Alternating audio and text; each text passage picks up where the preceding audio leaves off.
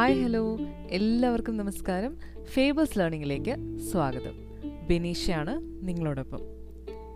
ഇന്ന് ഈ പുതിയ എപ്പിസോഡുമായിട്ട് നിങ്ങളുടെ അടുത്തെത്തുമ്പോൾ എനിക്ക് ഒരുപാട് സന്തോഷമുണ്ട്. കാരണം ഞാനിന്ന് സംസാരിക്കുന്നത് എനിക്ക് കുറച്ച് നാളുകളായിട്ട് അറിയുന്ന ഒരാളുമായിട്ടാണ്. സംസാരിക്കുന്ന ടോപ്പിക് എച്ച് ആർ എന്ന് പറയുന്ന എന്റെ ഫീൽഡിനോട് റിലേറ്റ് ചെയ്തിട്ടുമാണ്. അപ്പോൾ അതിന്റെ ഒരു പ്രത്യേക സന്തോഷമുണ്ട്. ഇന്ന് നമ്മുടെ ഗസ്റ്റ് അജിത് ഇഗ്നേഷ്യസ് പെരേര. അജിത് എന്റെ കൂടെ എം ബി എക്ക് ഒരുമിച്ച് പഠിച്ചിട്ടുള്ളതാണ്. അത് മാത്രമല്ല ഞങ്ങൾ എച്ച് ആയിട്ട് ആദ്യത്തെ ജോലിയിൽ കയറിയപ്പം ഒരുമിച്ച് work ചെയ്തിട്ടുള്ളതുമാണ്.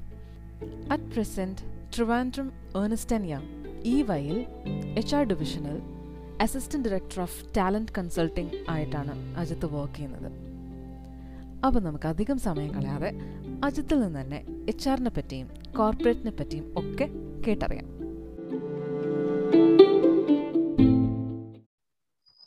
Hi Ajith welcome to Fables learning എന്തൊക്കെയുണ്ട്? സുഖമായിരിക്കുന്നില്ലേ?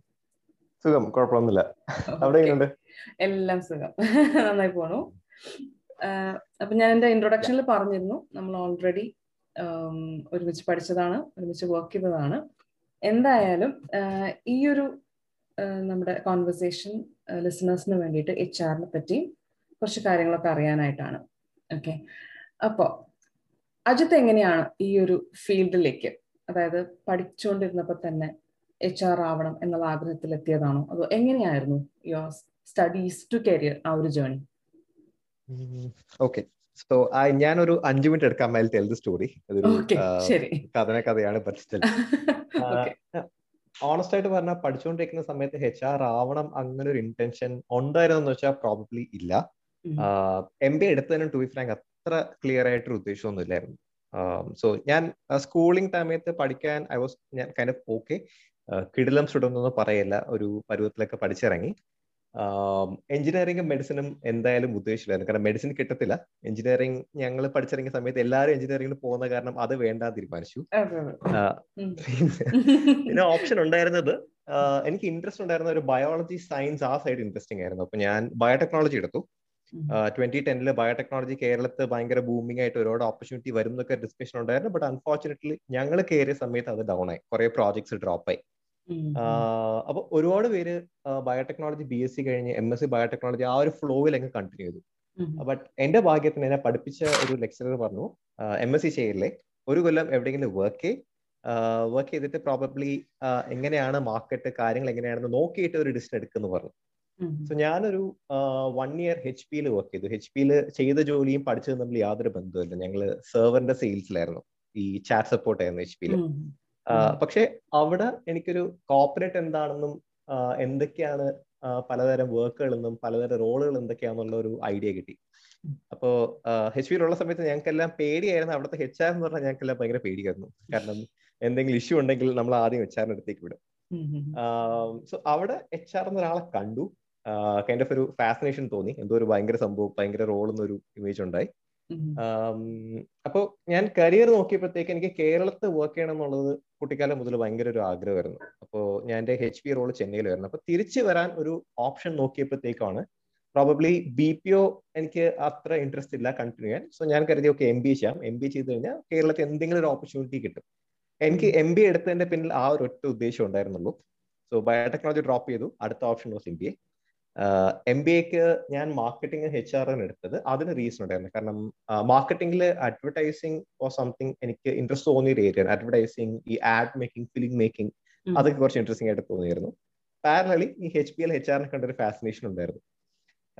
പക്ഷെ അഗൈൻ എം ബി എ പഠിച്ചിറങ്ങിയ സമയത്തും എനിക്കൊരു ക്ലാരിറ്റി ഇല്ലായിരുന്നു. മാർക്കറ്റിംഗിൽ കയറണോ എച്ച് ആറിലോട്ട് പോകണോ എന്നൊരു ഉദ്ദേശമില്ലായിരുന്നു. എനിക്ക് കുറച്ചുകൂടെ ഇൻട്രസ്റ്റ് തോന്നിയിരുന്ന ആ ഒരു ആഡ് മേക്കിംഗ് ഫിലിം മേക്കിംഗ് ആ ഒരു ഏരിയ ആയിരുന്നു. പക്ഷേ നമ്മൾ മിക്ക സ്റ്റുഡൻസിനും നമുക്ക് പറ്റുന്ന ഒരു അബദ്ധം വെച്ചാൽ നമ്മൾ എന്തേ പഠിച്ചിറങ്ങി കഴിഞ്ഞാൽ എന്ത് ജോലി അല്ലെങ്കിൽ ആ ജോലിയിൽ എന്ത് റോൾ എന്നൊന്നും നമ്മൾ ആലോചിക്കില്ല നമ്മൾ കിട്ടുന്ന ജോലിയിലോട്ട് എടുത്തെങ്കിൽ ചാടും. അപ്പോൾ അപ്പോ ഞാൻ പഠിച്ചിറങ്ങിയ സമയത്ത് റിസഷനും കൂടെ ആയിരുന്നു ജോലി കിട്ടാൻ ബുദ്ധിമുട്ടായിരുന്നു. നമ്മുടെ കോളേജിൽ റിലയൻസ് വന്നിട്ടുണ്ടായിരുന്നു. ഇപ്പൊ ഫസ്റ്റ് ജോബ് ഒരു ഇന്റർവ്യൂ അറ്റൻഡ് ചെയ്ത് റിലയൻസിലായിരുന്നു റിലയൻസിൽ കിട്ടി. ട്രിവാൻഡ്രോ ആയിരുന്നു. അഗൈൻ എന്റെ ഒരു ഡ്രീം വാസ് ട്രിവാൻഡ്രത്തേക്ക് വരിക കേരളത്തിൽ വർക്ക് ചെയ്യുക. സോ ട്രിവാൻഡ്രത്തിൽ കിട്ടി. ഒന്നും നോക്കിയില്ല. എടുത്തങ്ങ് ചാടി. സോ ഈ ജോബ് ഓഫർ എടുത്ത സമയത്ത് തന്നെ പഠിപ്പിച്ചിരുന്ന ഒരുപാട് പേര് പറഞ്ഞു കൺഗ്രാജുലേഷൻസ് ഒക്കെ ഒരുപാട് ലെക്ചറേഴ്സ് പറഞ്ഞു. പക്ഷെ ഒരു ടീച്ചർ മാത്രം വന്നിട്ട് പറഞ്ഞു നീ ഇത് കയറിക്കോ പക്ഷെ ഒരു ആറ് മാസത്തിൽ കൂടുതൽ സർവൈവ് ചെയ്യത്തില്ലെന്ന് എന്നോട് പറഞ്ഞു. അപ്പൊ കാര്യം ചോദിച്ചപ്പോഴത്തേക്കും പുള്ളിക്കാരിക്ക് ഈ ജോലിയെ കുറിച്ചൊരു ക്ലാരിറ്റി ഉണ്ടായിരുന്നു. പുള്ളിക്കാരി ഈ ഒരു ജോലിയിൽ ഒരു ത്രീ ഇയേഴ്സ് വർക്ക് ചെയ്ത എക്സ്പീരിയൻസ് ഉണ്ടായിരുന്നു. റീറ്റെയിൽ ആയിരുന്നു സ്പെസിഫിക്കലി ഈ ഒരു ഇൻഡസ്ട്രി അപ്പൊ പുള്ളിക്കാരി എന്നോട് പറഞ്ഞു റീറ്റെയിൽ നിനക്ക് പറ്റിയ ഡൊമൈൻ അല്ല ബട്ട് പ്രോബബ്ലി ഒരു സിക്സ് മന്ത്സ് അതിനുശേഷം എന്താണെന്ന് ഡിസൈഡ് ചെയ്യാന്ന് പറഞ്ഞു. ഞാൻ പുള്ളിക്കാരി പറഞ്ഞത് അധികം വകവച്ചില്ല. ജോലിക്ക് കയറി. ബട്ട് ഹോണസ്റ്റ്ലി ഫസ്റ്റ് ഡേ ആ ഫസ്റ്റ് ആ ഒരു ആദ്യത്തെ ഒരു ദിവസം ഞാൻ ജോലി വിട്ട് ഇറങ്ങുമ്പോഴത്തേക്കും എനിക്ക് ഒരു ക്ലാരിറ്റി ഉണ്ടായി. ഇത് എനിക്ക് പറ്റിയ ഒരു ഫീൽഡ് അല്ല എന്നൊരു ക്ലാരിറ്റി എനിക്കുണ്ടായി. ബിക്കോസ് നമുക്ക് ഓരോരുത്തർക്കും ഓരോ ഇൻട്രസ്റ്റ് ഉണ്ട്. അപ്പൊ എനിക്ക് കുറച്ചുകൂടെ കാര്യങ്ങൾ പഠിക്കണം ആൾക്കാരായിട്ട് ഇന്ററാക്ട് ചെയ്യണം ഡെയിലി എന്തെങ്കിലും പുതിയതായിട്ട് അറിയണം എന്റെ ഒരു സ്ട്രെങ്ത് ഏരിയ അല്ലെങ്കിൽ എന്റെ ഒരു ഇൻട്രസ്റ്റ് അതാണ്. അപ്പൊ എനിക്ക് കിട്ടിയ ജോലിയിൽ ആ ഒരു ആസ്പെക്ട് ഒട്ടുമില്ലായിരുന്നു. അപ്പൊ ഞങ്ങളൊരു സ്റ്റോറിൽ ഒരു സ്റ്റോർ അസൈൻ ചെയ്ത് തന്നു. അപ്പൊ സ്റ്റോറിൽ കസ്റ്റമേഴ്സ് വരുമ്പോൾ അവരായിട്ട് ഇന്ററാക്ട് ചെയ്യുക ലൈക്ക് സാധനങ്ങൾ വരുമ്പോഴത്തേക്ക് അത് അറേഞ്ച് ചെയ്യുക അപ്പൊ ആ ഒരു ബ്രാൻഡിങ് അല്ലെങ്കിൽ ഒരു മാർക്കറ്റിംഗ് സെല്ലിംഗ് ഒരു ആസ്പെക്ട് ആയിരുന്നു. അപ്പൊ ഒരു സിക്സ് മന്ത്സ് ഞാൻ എങ്ങനെയാണ് സർവൈവ് ചെയ്തു. ഈ സിക്സ് മന്ത്സ് ഇങ്ങനെ പിടിച്ചു നിൽക്കുന്ന സമയത്ത് എം ബി എ കോളേജിൽ വീണ്ടും ഇ വൈ എച്ച് ആറിന് ഹയർ ചെയ്യാനായിട്ട് വന്നു. അത് കേട്ട ഉടനെ ഞാൻ ഒരു ദിവസം ലീവ് എടുത്ത് നേരെ കോളേജിലോട്ട് പോയി. ഞാൻ ആപ്റ്റിറ്റ്യൂഡിൽ ഭയങ്കര മോശമായിരുന്നു. സോ ഇവയുടെ first stage was an aptitude test unfortunately ഞാനത് ക്ലിയർ ചെയ്തില്ല. അപ്പൊ അന്ന് നമുക്കിങ്ങനെ ഞാൻ എച്ച് ആർമാരൊക്കെ കണ്ട് ഇങ്ങനെ ഒന്ന് ഒരു ഒരു ഒരു ഫാസിനേറ്റഡ് ആയിട്ട് ഇരിപ്പുണ്ടായിരുന്നു. അപ്പൊ അന്ന് അൺഫോർച്ചുനേറ്റ്ലി ഞാൻ ക്ലിയർ ചെയ്തില്ല. പക്ഷെ അപ്പൊ തൊട്ട് എച്ച് ആർ ഒന്ന് ട്രൈ ചെയ്യണം എച്ച് ആറിലോട്ട് കയറണം എന്നൊരു ഇൻട്രസ്റ്റ് അപ്പൊ തൊട്ട് തോന്നി. അപ്പൊ ഈ ഒരു ആറ് മാസം കൊണ്ട് ഞാനിപ്പോ ചെയ്യുന്ന ജോലിയും എനിക്ക് വർക്ക്ഔട്ട് ആകത്തില്ലെന്ന് മനസ്സിലായപ്പോഴത്തേക്ക് ഞാൻ സിക്സ് മന്ത്സ് കഴിഞ്ഞപ്പോൾ ഞാനത് ക്വിറ്റ് ചെയ്തു. ക്വിറ്റ് ചെയ്തിട്ട് ഒരു നാല് മാസം ശരിക്കും ഒന്ന് ഇരുന്ന് ആലോചിച്ചു. എന്താണ് ചെയ്യേണ്ടത്? എന്ത് ജോലിയാണ് വേണ്ടത്? എന്താണ് പഠിക്കേണ്ടത്? അങ്ങനെ ഒന്ന് പല പല ജോലികളെ കുറിച്ചും അന്വേഷിച്ച് വന്നപ്പോഴത്തേക്കും എച്ച് ആറിനെ കുറിച്ചൊരു ഒരു വേഗമായിട്ടൊരു ഐഡിയ കിട്ടി. ഇതൊക്കെയാണ് എച്ച് ആർ കേരളത്തിൽ എച്ച് ആറിന് ഓപ്പർച്യൂണിറ്റി കുറവാണ്. ആ ഒരു ഫസ്റ്റ് ബ്രേക്ക് എന്ന് പറഞ്ഞാൽ എച്ച് ആറിൽ കുറച്ച് ബുദ്ധിമുട്ടാണ്. അപ്പൊ ഇങ്ങനെ മനസ്സിലായി. അപ്പൊ ഞാൻ ഇവരോട് ഇന്റർവ്യൂ അറ്റൻഡ് ചെയ്യാൻ തുടങ്ങി. ഒരു സിക്സ് മന്ത്സ് കേരളത്തിനകത്ത് ട്രൈ ചെയ്തു. വർക്ക്ഔട്ട് ആയില്ല. അവസാനം ഞാൻ അപ്പൊ എന്റെ പ്ലാൻ വാസ് ലൈക്ക് ആറ് മാസം കേരളത്തിൽ ട്രൈ ചെയ്യും. നടന്നില്ലെങ്കിൽ ബാംഗ്ലൂർ പോവാ. ബാംഗ്ലൂർ പോയി ഒരു എച്ച് ആർ ജോലി മൂന്ന് മാസം നോക്കുക അതും നടന്നില്ലെങ്കിൽ പ്രോബബ്ലി ഔട്ട് ഓഫ് ബാംഗ്ലൂർ ഏതെങ്കിലും സ്റ്റേറ്റിലോട്ട് പോകാന്നൊരു പ്ലാനിലായിരുന്നു ഞാൻ ഇവിടുന്ന് ബാംഗ്ലൂരിലോട്ട് പോകാനായിട്ട് ബസ്സൊക്കെ ബുക്ക് ചെയ്ത് ടിക്കറ്റ് ഒക്കെ എടുത്ത് ബസ്സിൽ കയറി ഇരിക്കുമ്പോഴത്തേക്കും എനിക്ക് ഒരാളുടെ ഒരു മെയിൽ വന്നു. ഇങ്ങനെ കൊച്ചിയിൽ ഒരു എച്ച് ആർ വേക്കൻസി ഉണ്ട് അപ്ലൈ ചെയ്യാന്ന് പറഞ്ഞിട്ട്. ആ മെയിൽ അയച്ച ആളിപ്പോ ഇവിടെ ചിരിക്കുന്നുണ്ട് സോ എനിക്ക് മെയിൽ വന്ന ബിനീഷ എന്നാണ്. ബിനീഷ അന്നേരം കൊച്ചിയിൽ ഒരു കമ്പനിയിൽ എച്ച് ആർ ആയിട്ട് വർക്ക് ചെയ്യുന്നുണ്ടായിരുന്നു. ബിനീഷിന്റെ ടീമിന് ഒരു നമ്മുടെ ക്ലാസ്സിൽ എല്ലാവർക്കുമായിട്ട് ഷെയർ ചെയ്തതാണ്. അതെ അതെ. അപ്പൊ അങ്ങനെ ഞാൻ ഞാനാണെങ്കിൽ ഈ ബസ്സിൽ കയറി പകുതി വഴി ട്രാവലിംഗ് ചെയ്തു. അപ്പൊ ഞാൻ നേരെ ബാംഗ്ലൂർ പോയി. എന്റെ കയ്യിലുണ്ടിരുന്ന ബാഗും ലഗേജ് ഒക്കെ അവിടെ ഇറക്കി വെച്ചു. നെക്സ്റ്റ് ഡേ തന്നെ സർട്ടിഫിക്കറ്റ്സും അത്യാവശ്യം കുറച്ച് ഡ്രസ്സും മാത്രം എടുത്തിട്ട് നേരെ എറണാകുളത്തേക്ക് വന്നു. എറണാകുളത്തേക്ക് വന്നു. ബിനീഷിനെ മീറ്റ് ചെയ്തു. ബിനീഷ കമ്പനിയെ കുറിച്ചൊരു വേഗാഴ്ച പിക്ചർ തന്നു. എച്ച് ആർ ആന്ന് പറഞ്ഞു. പിന്നെ ഒന്നും നോക്കിയില്ല ഇന്റർവ്യൂ അറ്റൻഡ് ചെയ്തു ഇന്റർവ്യൂ ആ സമയത്ത് അറൌണ്ട് നാല് റൗണ്ട് ഓഫ് ഇന്റർവ്യൂ ഉണ്ടായിരുന്നു. ഈ നാല് റൗണ്ട് ഇന്റർവ്യൂ കഴിഞ്ഞ് അവസാനം ഒരു ദിവസം ഒരു ഡിസംബർ ട്വന്റിയത്തിനായി അവിടെ കോൾ വിളിച്ചു പറഞ്ഞു വിനീഷ് വിളിച്ചു പറഞ്ഞു സെലക്ടഡ് ആയി. എത്രയും പെട്ടെന്ന് ജോയിൻ ചെയ്യണം. ഞങ്ങൾക്ക് ഇവിടെ ആളില്ല. പെട്ടെന്ന് പറഞ്ഞെന്ന് പറഞ്ഞു. ഞാൻ ഇനിഷ്യലി ബിനീഷോട് ബിനീഷ ഒരു പത്ത് ദിവസം ഞാനത് ബാംഗ്ലൂർ പോയി കറങ്ങി തിരിച്ചു വരാം. ക്രിസ്മസ് കഴിഞ്ഞിട്ട് ജോയിൻ ചെയ്യാൻ പറഞ്ഞു. സോ ഫൈനലി എനിക്ക് ഒന്ന് twenty second December two thousand ten H ആറിൽ ബിനീഷയുടെ ടീം മെമ്പറായിട്ട് ജോയിൻ ചെയ്തു. That was my breakthrough to be frank H ആറിലെ ബ്രേക്ക് ത്രൂ അതായിരുന്നു. ഫസ്റ്റ് കമ്പനി വാസ് ചാലഞ്ചിങ് ഞാൻ ഡീറ്റെയിൽ ആയിട്ട് പറയാം. But again I think we spend two years together അല്ലേ? നമ്മൾ രണ്ടുപേരും ഒരുമിച്ച് നോക്കി നമ്മൾ പഠിച്ചതാണ് ഒരുമിച്ച്. പിന്നെ ഞാൻ അവിടെ ഒരു ഫ്യൂ മന്ത്സ് അല്ലേ? ഞാൻ അപ്പോഴത്തേക്ക് പിന്നെ ഞാൻ നയൻ മന്ത്സ് ആണ് അവിടെ വർക്ക് ചെയ്തത്. So back to ബിനീഷാസ് question M B A പഠിക്കുമ്പോൾ എച്ച് ആർ ആണോ ഉദ്ദേശം വെച്ച് ഇറങ്ങിയെന്ന് വെച്ച് കഴിഞ്ഞാൽ ഇല്ല ഫ്രാങ്ക്ലി സ്പീക്കിംഗ് ഇല്ല. കൺഫ്യൂസ്ഡ് ആയിരുന്നു. മാർക്കറ്റിംഗ് ആണോ ബ്രാൻഡിംഗ് ആണോ എച്ച് ആർ ആണോ എന്ന് കൺഫ്യൂസ്ഡ് ആയിരുന്നു. പക്ഷേ അഗൈൻ ആദ്യത്തെ മാർക്കറ്റിംഗ് എക്സ്പീരിയൻസ് വർക്ക്ഔട്ട് ആയില്ല അങ്ങനെ മൊത്തത്തിൽ വിട്ടു എച്ച് ആറിലോട്ട് ഇറങ്ങി. ബട്ട് എച്ച് ആറിൽ ഫോർച്ചുനേറ്റ്ലി എക്സ്പീരിയൻസ് വാസ് ഗുഡ് ജോലി ഇഷ്ടപ്പെട്ടു. ഓരോരോ ഓപ്പർച്യൂണിറ്റീസും ഓരോരോ ആൾക്കാരുമായിട്ട് സംസാരിക്കുന്ന ഒരു ഓപ്പർച്യൂണിറ്റി വന്നു. അപ്പോൾ അതങ്ങ് മുമ്പോട്ടങ്ങ് പോയി. ബാക്കി കഥ I think will will speak about അപ്പം ആ ഒരു പേഴ്സണൽ ട്രേറ്റ്സുമായിട്ട് അത് വളരെയധികം ജെല്ലപ്പായി പോകുന്നു എന്നുള്ളൊരു അണ്ടർസ്റ്റാൻഡിങ് വന്നതിന് ശേഷമാണ് അല്ലെ? കൂടുതൽ ഇഷ്ടപ്പെടാൻ കാരണം. Okay. So frankly speaking Bineesha നമുക്ക് എല്ലാവർക്കും ഓരോ സ്ട്രെങ്സ് ഉണ്ടോ അപ്പോ ഇപ്പൊ എന്റെ സ്ട്രെങ്സ് എന്താണെന്ന് ശരിക്കും ഞാൻ അറിയുന്നത് ഞാൻ ജോലി എച്ച് ആറിൽ കയറി ഒരു സിക്സ് ഇയേഴ്സിന് ശേഷമാണ് ശരിക്കും ഞാൻ എന്റെ സ്ട്രെങ്സ് എന്താണെന്ന് അറിയുന്നത്. അപ്പൊ നമ്മൾക്ക് റെസ്യൂമിൽ സ്ട്രെങ്സ് ആൻഡ് വീക്ക്നസ് ഒക്കെ നമ്മൾ ചുമ്മാ എന്തെങ്കിലും എഴുതും. Maths is strength presentation is strength നമ്മൾ അങ്ങനെ എന്തെങ്കിലും എഴുതും. പക്ഷെ ശരിക്കും നമ്മൾ ഓൺലൈനിൽ സെർച്ച് ചെയ്ത് കഴിഞ്ഞാൽ ഒരുപാട് സൈക്കോളജിക്കൽ അസസ്മെന്റ്സ് ഉണ്ട്. അവിടെ നമുക്ക് നമ്മുടെ സ്ട്രെങ്ത് എന്താണെന്ന് അറിയാം അപ്പൊ എന്റെ കീ സ്ട്രെങ്ത് വന്നേക്കുന്നത് ലേണിംഗ് ആണ് എന്റെ സ്ട്രെങ്ത് അപ്പോ ഏതെങ്കിലും ജോലിയിൽ എല്ലാ ദിവസവും എന്തെങ്കിലും ചെറിയ ചെറിയ കാര്യങ്ങൾ പഠിക്കാനുള്ള ഒരു ഓപ്പർച്യൂണിറ്റി ഉണ്ടെങ്കിൽ എനിക്ക് അതാണ് ഏറ്റവും ഇൻട്രസ്റ്റിംഗ് ആയിട്ട് തോന്നുന്നത് എന്റെ സ്ട്രെങ്ത് അതാണ്. അപ്പൊ ഫോർച്ചുനേറ്റ്ലി എച്ച് ആറിൽ ആ ഒരു ഓപ്പർച്യൂണിറ്റി ഉണ്ട് ബിക്കോസ് ഡെയിലി നമുക്ക് വരുന്ന പ്രോബ്ലംസ് ഓരോ ടൈപ്പാണ് ഓരോ ആൾക്കാരും അവരുടെ പേഴ്സണൽ ലൈഫിലെ ചാലഞ്ചസ് അല്ലെങ്കിൽ അവരുടെ കരിയറിലെ ചാലഞ്ചസ് അപ്പൊ നമ്മൾ അവരുമായിട്ട് ഇന്ററാക്ട് ചെയ്യും അവരെ ഹെൽപ്പ് ചെയ്യും അല്ലെങ്കിൽ ബിസിനസ് റിലേറ്റഡ് എന്തെങ്കിലും ഇഷ്യൂസ് വരുമ്പോഴത്തേക്ക് അതേ ഹെൽപ്പ് ചെയ്യും. അപ്പോൾ ലേണിംഗ് എന്നൊരു ആംഗിൾ നോക്കുമ്പോഴത്തേക്കും എച്ച് ആറിൽ ലേണിംഗ് ഓപ്പർച്യൂണിറ്റി ഭയങ്കര കൂടുതലാണ്. സോ അറിഞ്ഞ അറിഞ്ഞൂടെ ആണെങ്കിലും ഞാൻ കറക്റ്റ് ആയിട്ട് എച്ച് ആറിൽ ഒന്ന് ലാൻഡ് ചെയ്തു. ഫോർച്ചുനേറ്റ്ലി അത് ഹെൽപ്പ് ചെയ്തു. യാ ഓക്കെ അപ്പം നമ്മുടെ കേൾക്കുന്ന ലിസണേഴ്സും മിക്കവാറും യങ്സ്റ്റേഴ്സ് ആണ്. അപ്പം കൂടുതലും ഈ എച്ച് ആർ എന്ന് പറയുമ്പോൾ പുറത്തു നിന്ന് നമ്മൾ കാണുമ്പോൾ ഇവ അജിത്ത് പറഞ്ഞ പോലെ തന്നെ നമുക്ക് ഭയങ്കര ഫാസിനേറ്റിംഗ് ആയിട്ട് സംഭവം എന്നൊക്കെ തോന്നി. നമ്മളിങ്ങനെ നോക്കിയിരിക്കുന്ന ഒരു ഒരു ഗ്രൂപ്പാണ് അപ്പൊ എന്താണ് എച്ച് ആർ ചെയ്യുന്നത്? ഒരു കമ്പനിക്കകത്ത് എന്തൊക്കെയാണ് കാര്യങ്ങൾ? എന്ന് പറഞ്ഞു കഴിഞ്ഞാൽ ഒരു കോർപ്പറേറ്റിനകത്ത് നടക്കുന്ന എല്ലാ കാര്യങ്ങളും വരും. കാരണം എച്ച് ആർ ആണ് അത് ഡീൽ ചെയ്യുന്നത്. പക്ഷെ നമ്മുടെ ലിസണേഴ്സിന് വേണ്ടി അറിയാൻ വേണ്ടിട്ട് എന്തൊക്കെയാണ് ഒരു എച്ച് ആർ ചെയ്യുന്നത് ഒരു കമ്പനിക്കകത്ത്? മനസ്സിലായി. Okay okay. So M B A ടൈമിൽ ഞാൻ പറഞ്ഞില്ലേ കോളേജിൽ ഇ വൈ വന്നു ഹയർ ചെയ്യാനായിട്ട് അപ്പോൾ ഞാൻ ആദ്യം കാണുന്ന എച്ച് ആർ എന്ന് വെച്ച് കഴിഞ്ഞാൽ അവർ വരുന്നു കമ്പനിയെ കുറിച്ച് പ്രസന്റ് ചെയ്യുന്നു. അവർ കുറെ ടെസ്റ്റ് നടത്തിക്കുന്നു ഇന്റർവ്യൂ ചെയ്യുന്നു and they take the decision ആര് സെലക്ട് ആവണം ആര് സെലക്ട് ആവേണ്ട ആ ഒരു പവറും അതോറിറ്റിയും ഉള്ള ഒരു ഗ്രൂപ്പ് ഓഫ് ആൾക്കാരായിട്ടാണ് ഞാൻ എച്ച് ആറിനെ കണ്ടത്. ആൻഡ് എം ബി എക്ക് പഠിക്കുമ്പോൾ നമുക്കും ഒരു ട്രഡീഷണൽ എച്ച് ആറിനെ കുറിച്ച് നമുക്കും അറിയാം എന്റെ ഈ ഡോക്യുമെന്റ്സ് ഡോക്യുമെന്റേഷൻ ഹാൻഡിൽ ചെയ്യുക അല്ലെങ്കിൽ ആൾക്കാരെ ജോയിൻ ചെയ്യിപ്പിക്കുക ഇന്റർവ്യൂ എടുക്കുക ഓഫർ ലെറ്റർ കൊടുക്കുക ഇതൊക്കെയായിരുന്നു നമുക്ക് ട്രഡീഷണലി ഉള്ള ഒരു എച്ച് ആറിനെ കുറിച്ചൊരു ഐഡിയ നമ്മുടെ ഫസ്റ്റ് കമ്പനി ഞാനും ബിനീഷ് ഒരുമിച്ച് വർക്ക് ചെയ്ത സ്ഥലത്ത് അതൊരു സ്റ്റാർട്ടപ്പ് ആയിരുന്നു. നമ്മുടെ ഒരു two hundred two fifty member company ആയിരുന്നു. അവിടെ എച്ച് ആർ എന്ന റോളിൽ നമ്മൾ എല്ലാം ചെയ്യേണ്ടി വന്നു. ലൈക്ക് ഈ ഇന്റർവ്യൂ എടുക്കുന്നതാണെങ്കിലും ഓൺ ബോർഡിംഗ് ആണെങ്കിലും അല്ലെങ്കിൽ ഇവരുടെ ഡോക്യുമെന്റേഷൻ ആണെങ്കിലും ഒരു കുറച്ചൊരു ആസ്പെക്ട് ഓഫ് അഡ്മിൻ റിലേറ്റഡ് കാര്യങ്ങൾ നമ്മൾ ആ കമ്പനി ചെയ്യുന്നുണ്ടായിരുന്നു. ബിക്കോസ് ഒരു സ്റ്റാർട്ടപ്പ് ആയത് കാരണം അപ്പൊ നമ്മൾ ആരെങ്കിലും സ്റ്റാർട്ടപ്പിൽ എച്ച് ആർ റോൾ എടുക്കുകയാണെങ്കിൽ തന്നെ നമ്മൾ പ്യുവർ എച്ച് ആർ ആയിരിക്കണം എന്നില്ല നമ്മൾ ഒരുപാട് കാര്യങ്ങൾ ഹാൻഡിൽ ചെയ്യേണ്ടി വരും. കുറച്ചൊരു മാനേജ്മെന്റും കുറച്ചൊരു ഡിസിഷൻ മേക്കിംഗ് എല്ലാം നമ്മൾ ഹാൻഡിൽ ചെയ്യേണ്ടി വരും. പക്ഷെ ഒരു ട്രഡീഷണൽ എച്ച് ആർ എന്ന് പറയുമ്പോഴത്തേക്കും പ്യുവർലി പി എഫ് ഹാൻഡിൽ ചെയ്യുക ഗ്രാറ്റുവിറ്റി ഹാൻഡിൽ ചെയ്യുക ഡോക്യുമെന്റ്സ് ഫയൽ ചെയ്യുക ആ ഒരു മോഡൽ ആയിരുന്നു ഒരു ട്രഡീഷണൽ എച്ച് ആർ ബട്ട് അതൊന്ന് സ്ലോലി നമ്മൾ ഷിഫ്റ്റ് ചെയ്ത് വരാണ്.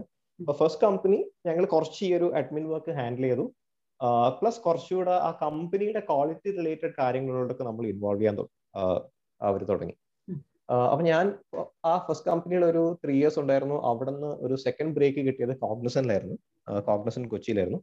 കോഗ്നസനിൽ കയറിയപ്പോഴാണ് മനസ്സിലായത്. എച്ച് ആറിൽ തന്നെ പല പല റോളുകളുണ്ട് ലൈക്ക് എച്ച് ആർ ജനറലിസ്റ്റ് എന്നൊരു റോൾ ഉണ്ട്. റിക്രൂട്ട്മെന്റ് മൊത്തം ഹാൻഡിൽ ചെയ്യുന്ന ഒരു specific team of H R ആണ്. റിക്രൂട്ട്മെന്റ് ഒരു സെപ്പറേറ്റ് ടീമുണ്ട് ഈ ഓൺ ബോർഡിങ്ങും അങ്ങനെയുള്ള ഫോർമാലിറ്റീസ് ഹാൻഡിൽ ചെയ്യാനായിട്ട് ഒരു എച്ച് ആർ ഷെയർ സർവീസസ് ഒരു ടീമുണ്ട് സോ അവരുടെ പ്രോഗ്രാം ലൈക്ക് ഈ പി എഫ് നോക്കുക ഗ്രാറ്റുവിറ്റി നോക്കുക ഡോക്യുമെന്റേഷൻ കളക്ട് ചെയ്യുക ഓൺ ബോർഡിങ്ങിന് ഹെൽപ്പ് ചെയ്യുക. സോ അതാണ് എച്ച് ആർ ഷെയർ സർവീസസിന്റെ റോൾ റിക്രൂട്ട്മെന്റ് ചെയ്യാൻ ഒരു സെപ്പറേറ്റ് ടീമുണ്ട് പിന്നെ ഈ എച്ച് ആറിൽ തന്നെ ഫിനാൻസ് റിലേറ്റഡ് കാര്യങ്ങൾ ഹാൻഡിൽ ചെയ്യാൻ വേറൊരു ടീമുണ്ട് പേറോൾ ഹാൻഡിൽ ചെയ്യാൻ ഒരു സെപ്പറേറ്റ് ടീമുണ്ട് അതുപോലെ സാലറി പ്രോസസിംഗിന് വേറെ ടീമുണ്ട് പക്ഷെ ഞാൻ എടുത്ത റോൾ നമുക്ക് എച്ച് ആർ ബിസിനസ് പാർട്ണർ എന്ന് പറഞ്ഞൊരു റോളുണ്ട് കുറച്ചുകൂടി ഇൻട്രസ്റ്റിംഗ് ആണ്. So H R business partner റോളിൽ നമ്മുടെ റെസ്പോൺസിബിലിറ്റി വരുമ്പോഴത്തേക്ക് നമുക്കൊരു ബിസിനസ് യൂണിറ്റ് ഒരു മുന്നൂറ് നാനൂറ് എംപ്ലോയീസിനെ നമുക്ക് അസൈൻ ചെയ്ത് തരും. അപ്പൊ ആ ബിസിനസ് യൂണിറ്റിന്റെ മൊത്തത്തിലുള്ള ഗ്രോത്ത് അവരുടെ ബിസിനസ് ടാർഗറ്റ്സ് എന്തൊക്കെയാണ്? അവർ എത്ര പേര് ഹയർ ചെയ്യണം? എന്ത് സ്കില്ല് ഹയർ ചെയ്യണം? അവരുടെ എത്ര പേര് റിസൈൻ ചെയ്ത് പോകുന്നു? അപ്പോൾ ആ ഒരു ആ ബിസിനസ് യൂണിറ്റിൽ മുന്നൂറ് നാനൂറ് പേരുടെ എന്റയർ ലൈഫ് സൈക്കിൾ നമ്മൾ ഹാൻഡിൽ ചെയ്യണം. സോ ഇപ്പൊ ബിസിനസ്സിന് ഒരു X Y S target achieve ചെയ്യണമെന്നുണ്ടെങ്കിൽ അത് എച്ച് ആറിന് ടാർഗറ്റ് ആയിട്ട് വരും. അല്ലെങ്കിൽ ഇന്ന ഒരു സ്കില്ല് ഡെവലപ്പ് ചെയ്യണമെന്നുണ്ടെങ്കിൽ അത് എച്ച് ആറിന് ടാർഗറ്റ് ആയിട്ട് വരും. സോ എച്ച് ആറിൽ തന്നെ നമ്മൾ എച്ച് ആറിന് ജനറിക് ആയിട്ട് പറയുമെങ്കിലും എച്ച് ആറിൽ തന്നെ പല പല റോളുകളുണ്ട്. സോ ആദ്യത്തെ ഒരു ടു ത്രീ ഇയേഴ്സ് ഒരു ജനറിക് റോളിൽ നിൽക്കുന്നതാണ് നല്ലത്. സോ കാരണം നമുക്ക് ആ സമയത്ത് എല്ലാ കാര്യങ്ങളെയും കുറിച്ച് ഒരു വേഗമായിട്ട് ഒരു പിക്ചർ കിട്ടും. ഒരു ത്രീ ഇയേഴ്സ് കഴിയുമ്പോഴത്തേക്കും പ്രോബ്ലി വി സ്റ്റാർട്ട് തിങ്കിങ് അടുത്ത എന്താണ്? എന്ത് റോളിലോട്ട് സ്പെഷ്യലൈസ് ചെയ്യണം എന്നുള്ളത് ഒരു ത്രീ ഇയേഴ്സ് കഴിഞ്ഞിട്ട് ഡിസൈഡ് ചെയ്യുന്നതായിരിക്കും better so but again main difference traditional H R കുറെയൊക്കെ ഡോക്യുമെന്റേഷനും അങ്ങനത്തെ ട്രാൻസാക്ഷണൽ വർക്കുകളായിരുന്നു ഇപ്പോഴത്തെ എച്ച് ആർ കുറച്ചുകൂടെ മാറി. നമ്മൾ കുറച്ചുകൂടെ ഒരു കൺസൾട്ടിങ് റോളിലോട്ടാണ് നമ്മളിപ്പോൾ പോകുന്നത്.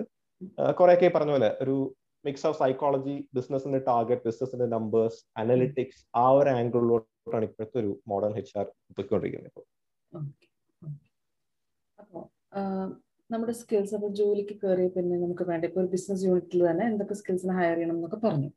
അപ്പോ നമ്മുടെ കൂടുതലും കുട്ടികൾ ക്യാമ്പസിൽ നിന്ന് കരിയറിലേക്ക് കടക്കുമ്പോൾ അങ്ങനെ ഒരു സ്പെസിഫിക് ഐഡിയയോട് കൂടിയൊന്നും അല്ലായിരിക്കണം മിക്കവാറും. ഇപ്പൊ നമ്മുടെ ഒരു സമയത്ത് തന്നെ അത്രയും ഒരു ഐഡിയയിലൊന്നുമല്ല നമ്മളൊരു കമ്പനിയിലേക്ക് വന്ന് കയറുന്നത് അപ്പൊ ഒരു ഒരു ക്യാമ്പസിൽ നമ്മൾ മോൾഡപ്പ് ചെയ്യുമ്പോൾ എന്തൊക്കെ സ്കിൽസ് ആണ് സ്പെസിഫിക്കലി ഒരു കരിയർ കരിയറിന് വേണ്ടിയിട്ട് എന്ന് പറയുന്ന രണ്ടോ മൂന്നോ അല്ലെങ്കിൽ അതിൽ അധികമായിട്ടുള്ള സ്കിൽസ് എന്തൊക്കെയാണ് അജിത്തിന് ഷെയർ ചെയ്യാനുള്ളത്.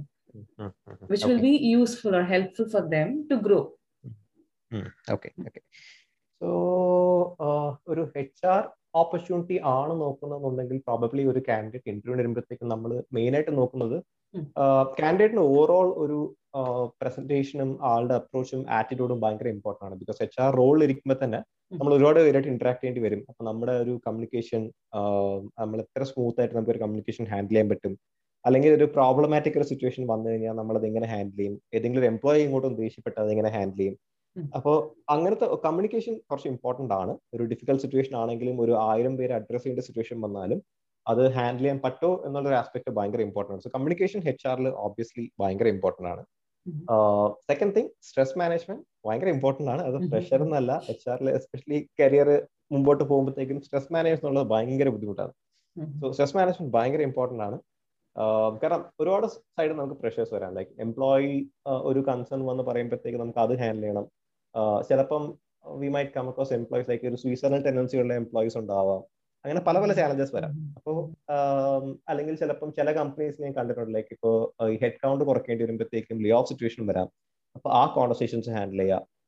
അല്ലെങ്കിൽ ഇപ്പൊ ലൈക്ക് അട്രിഷൻ കൂടി ആൾക്കാർ റിസൈൻ ചെയ്ത് കൂടി. അപ്പൊ ബിസിനസ് കൊണ്ട് ചോദിക്കും എന്തുകൊണ്ട് ആൾക്കാർ റിസൈൻ ചെയ്യണം? എങ്ങനെയാ നിർത്താം അപ്പൊ അങ്ങനത്തെ കോൺവെർസേഷൻസ് കുറച്ച് ചാലഞ്ചിങ് ആയിരിക്കും. സോ സ്ട്രെസ് ഹാൻഡ്ലിംഗ് ഭയങ്കര ഇമ്പോർട്ടന്റ് ആണ്. സോ ഇത് രണ്ടും ബട്ട് കമ്മ്യൂണിക്കേഷനും സ്ട്രെസ് ഹാൻഡ്ലിംഗ് നമുക്ക് all of a sudden build ചെയ്യാൻ പറ്റുന്ന സ്കിൽസ് അല്ല. അതായത് two years M B A ചെയ്യുമ്പോഴത്തേക്കും ഓവറോൾ ഒന്ന് ഗ്രൂം ചെയ്ത് അല്ലെങ്കിൽ ബിൽഡ് ചെയ്ത് വരേണ്ട ഒരു സ്കില്ലാണ് നമുക്ക് എഫേർട്ട് ഇട്ട് ചെയ്യാവുന്ന ഒരു കാര്യം എച്ച് ആറിന്റെ തേർഡ് ആസ്പെക്ട് ഒരു ഫ്രഷർ എന്ന നിലയിൽ ഭയങ്കര ഇമ്പോർട്ടന്റ് ആയിട്ടുള്ളത് എക്സൽ ആക്ച്വലി ഒരു ഭയങ്കര ഇമ്പോർട്ടന്റ് സ്കില്ലാണ് കാരണം എല്ലാ കമ്പനീസ് നമ്മൾ കയറുമ്പോഴത്തേക്കും നമ്മൾ ഒരുപാട് കാര്യങ്ങൾ എക്സലിൽ ചെയ്യും. ഈ ഹെഡ് കൗണ്ട് മെയിന്റെയിൻ ചെയ്യാനാണെങ്കിലും അട്രിഷൻ കാൽക്കുലേറ്ററിനാണെങ്കിലും ഒരുപാട് കാര്യങ്ങൾക്ക് എക്സൽ ഭയങ്കര ഇമ്പോർട്ടന്റ് ആണ്. ആൻഡ് ടു ബി ഓണസ്റ്റ് നമ്മുടെ ഇന്ത്യയിലുള്ള ഒരുതപ്പെട്ട വലിയ ഐ ടി കമ്പനീസ് നോക്കിയാലും അവർ ഭയങ്കരമായിട്ട് എക്സൽ ഡിപ്പെൻഡന്റ് ആണ്.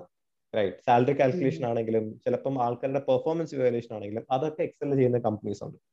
സോ എക്സൽ സ്കില്ല് ഭയങ്കര ഇമ്പോർട്ടന്റ് ആണ്. ഞാൻ ഞാൻ ഇനീഷ്യം വർക്ക് ചെയ്ത ഫസ്റ്റ് കമ്പനിയിൽ പ്രോബ്ലി നമ്മൾ എക്സൽ അത്ര ഡിപ്പെൻഡന്റ് അല്ലായിരുന്നു. ബട്ട് ഞാൻ സെക്കൻഡ് കമ്പനി കോൺഗ്രസിൽ കയറുമ്പോഴത്തേക്കും ഇന്റർവ്യൂവിൽ തന്നെ എന്നോട് പറഞ്ഞൊരു എക്സ്പെക്ടേഷൻ ആയിരുന്നു. എക്സൽ പഠിച്ചിട്ട് വരണമെന്ന് പറഞ്ഞു. ബട്ട് അൺഫോർച്ചുനേറ്റ്ലി ഞാൻ പഠിച്ചിട്ടല്ല പോയത്. സോ എന്റെ ആദ്യത്തെ സിക്സ് മന്ത്സ് ഭയങ്കര ബുദ്ധിമുട്ടായിരുന്നു. ബട്ട് സിക്സ് മന്ത്സ് കൊണ്ട് എനിക്ക് മനസ്സിലായി. എക്സൽ എന്തുകൊണ്ടാണ് ഇമ്പോർട്ടന്റ് എന്നുള്ളതും പിന്നെ പതുക്കെ പതുക്കെ യൂട്യൂബും കാര്യങ്ങളും നോക്കി ഞാൻ എക്സൽ പഠിക്കാൻ തുടങ്ങി. സോ ഞാൻ ഇപ്പോൾ ഒരു ഫ്രഷർ കാൻഡിഡേറ്റിന് ഇന്റർവ്യൂ ആണെന്നുണ്ടെങ്കിൽ ഞാൻ നോക്കുന്ന ഈ മൂന്ന് കാര്യമായിരിക്കും. ഒന്ന് എത്രത്തോളം സ്ട്രെസ് ഹാൻഡിൽ ചെയ്യാൻ പറ്റും? രണ്ട് ആളുടെ ഒരു കമ്മ്യൂണിക്കേഷൻ സ്കില്ലും ഓവറോൾ ആറ്റിറ്റ്യൂഡും കാര്യങ്ങളും നോക്കും. മൂന്നാമത്തെ കാര്യം എക്സൽ അറിയാമെന്നുണ്ടെങ്കിൽ അതൊരു എക്സ്ട്രാ ബോണസ് ആണ്. ഇപ്പോൾ ഒരു രണ്ട് കാൻഡിഡേറ്റ് ബാക്കി എല്ലാ കാര്യങ്ങളിലും ഒരേപോലെ പെർഫോം ചെയ്തു ബട്ട് ഒരാൾക്ക് എക്സൽ അറിയാമെന്നുണ്ടെങ്കിൽ അയാൾക്ക് ഒരു എക്സ്ട്രാ വെയിറ്റ് ചെയ്യും. പിന്നെ പ്രോബബ്ലി ഒരു കാര്യം കൂടെ നോക്കാവുന്നത് പ്രസന്റേഷൻസ് യെസ് എച്ച് ആർ റോളിൽ ഇരിക്കുമ്പോഴത്തേക്ക് നമ്മൾ ഒരുപാട് പ്രസന്റേഷൻ ചെയ്യേണ്ടി വരും.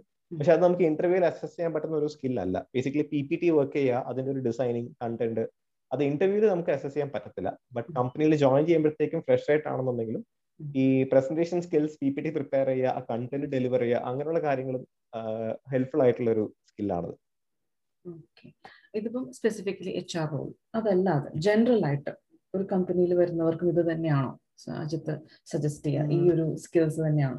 ഐ മീൻ ജനറലി ആണ് ചോദിക്കുന്നത്. മനസ്സിലായി മനസ്സിലായി. ഞാനത് എക്സ്പ്ലെയിൻ ചെയ്യാം. സോ നമുക്ക് യൂഷ്വലി രണ്ട് ലെവൽ ഓഫ് ഇന്റർവ്യൂസ് ഉണ്ടാവും. ഒരു ടെക്നിക്കൽ ഇന്റർവ്യൂ ഉണ്ടാവും ഒരു എച്ച് ആർ ഇന്റർവ്യൂ ഉണ്ടാവും. റൈറ്റ് നമ്മൾ രണ്ട് ഇന്റർവ്യൂവിലും അസസ് ചെയ്യുന്ന കാര്യങ്ങൾ രണ്ടാണ്. ടെക്നിക്കൽ ഇന്റർവ്യൂവിൽ നമ്മൾ നോക്കുന്നത് ടെക്നിക്കലി ആൾ എത്രത്തോളം കമ്പീറ്റന്റ് ആണ്. സോ ഈ അപ്പോൾ ഫോർ എക്സാമ്പിൾ ഇപ്പോൾ ഒരു ചില കമ്പനീസിൽ അവർക്ക് ഒരു സ്പെസിഫിക് ടീമിലോട്ട് റിക്വയർമെന്റ് ഇപ്പോൾ ചിലപ്പോൾ ഞാൻ ഇന്റർവ്യൂ എനിക്കറിയാം. ഞാനൊരു ടെക്നിക്കൽ ഇന്റർവ്യൂ ഇന്റർവ്യൂർ ആണെന്ന് വെച്ചു. അപ്പോൾ എനിക്കറിയാം ടെസ്റ്റിങ്ങിനായിട്ട് ഞാൻ ഒരാളെ ഹയർ ചെയ്യാണ്. അപ്പോൾ എഞ്ചിനീയറിംഗ് സ്റ്റുഡൻസ് ഇന്റർവ്യൂവിന് വരണമെന്നുണ്ടെങ്കിൽ എന്റെ ക്വസ്റ്റ്യൻസ് മൊത്തം ടെസ്റ്റിംഗ് റിലേറ്റഡ് ക്വസ്റ്റ്യൻസ് ആയിരിക്കും.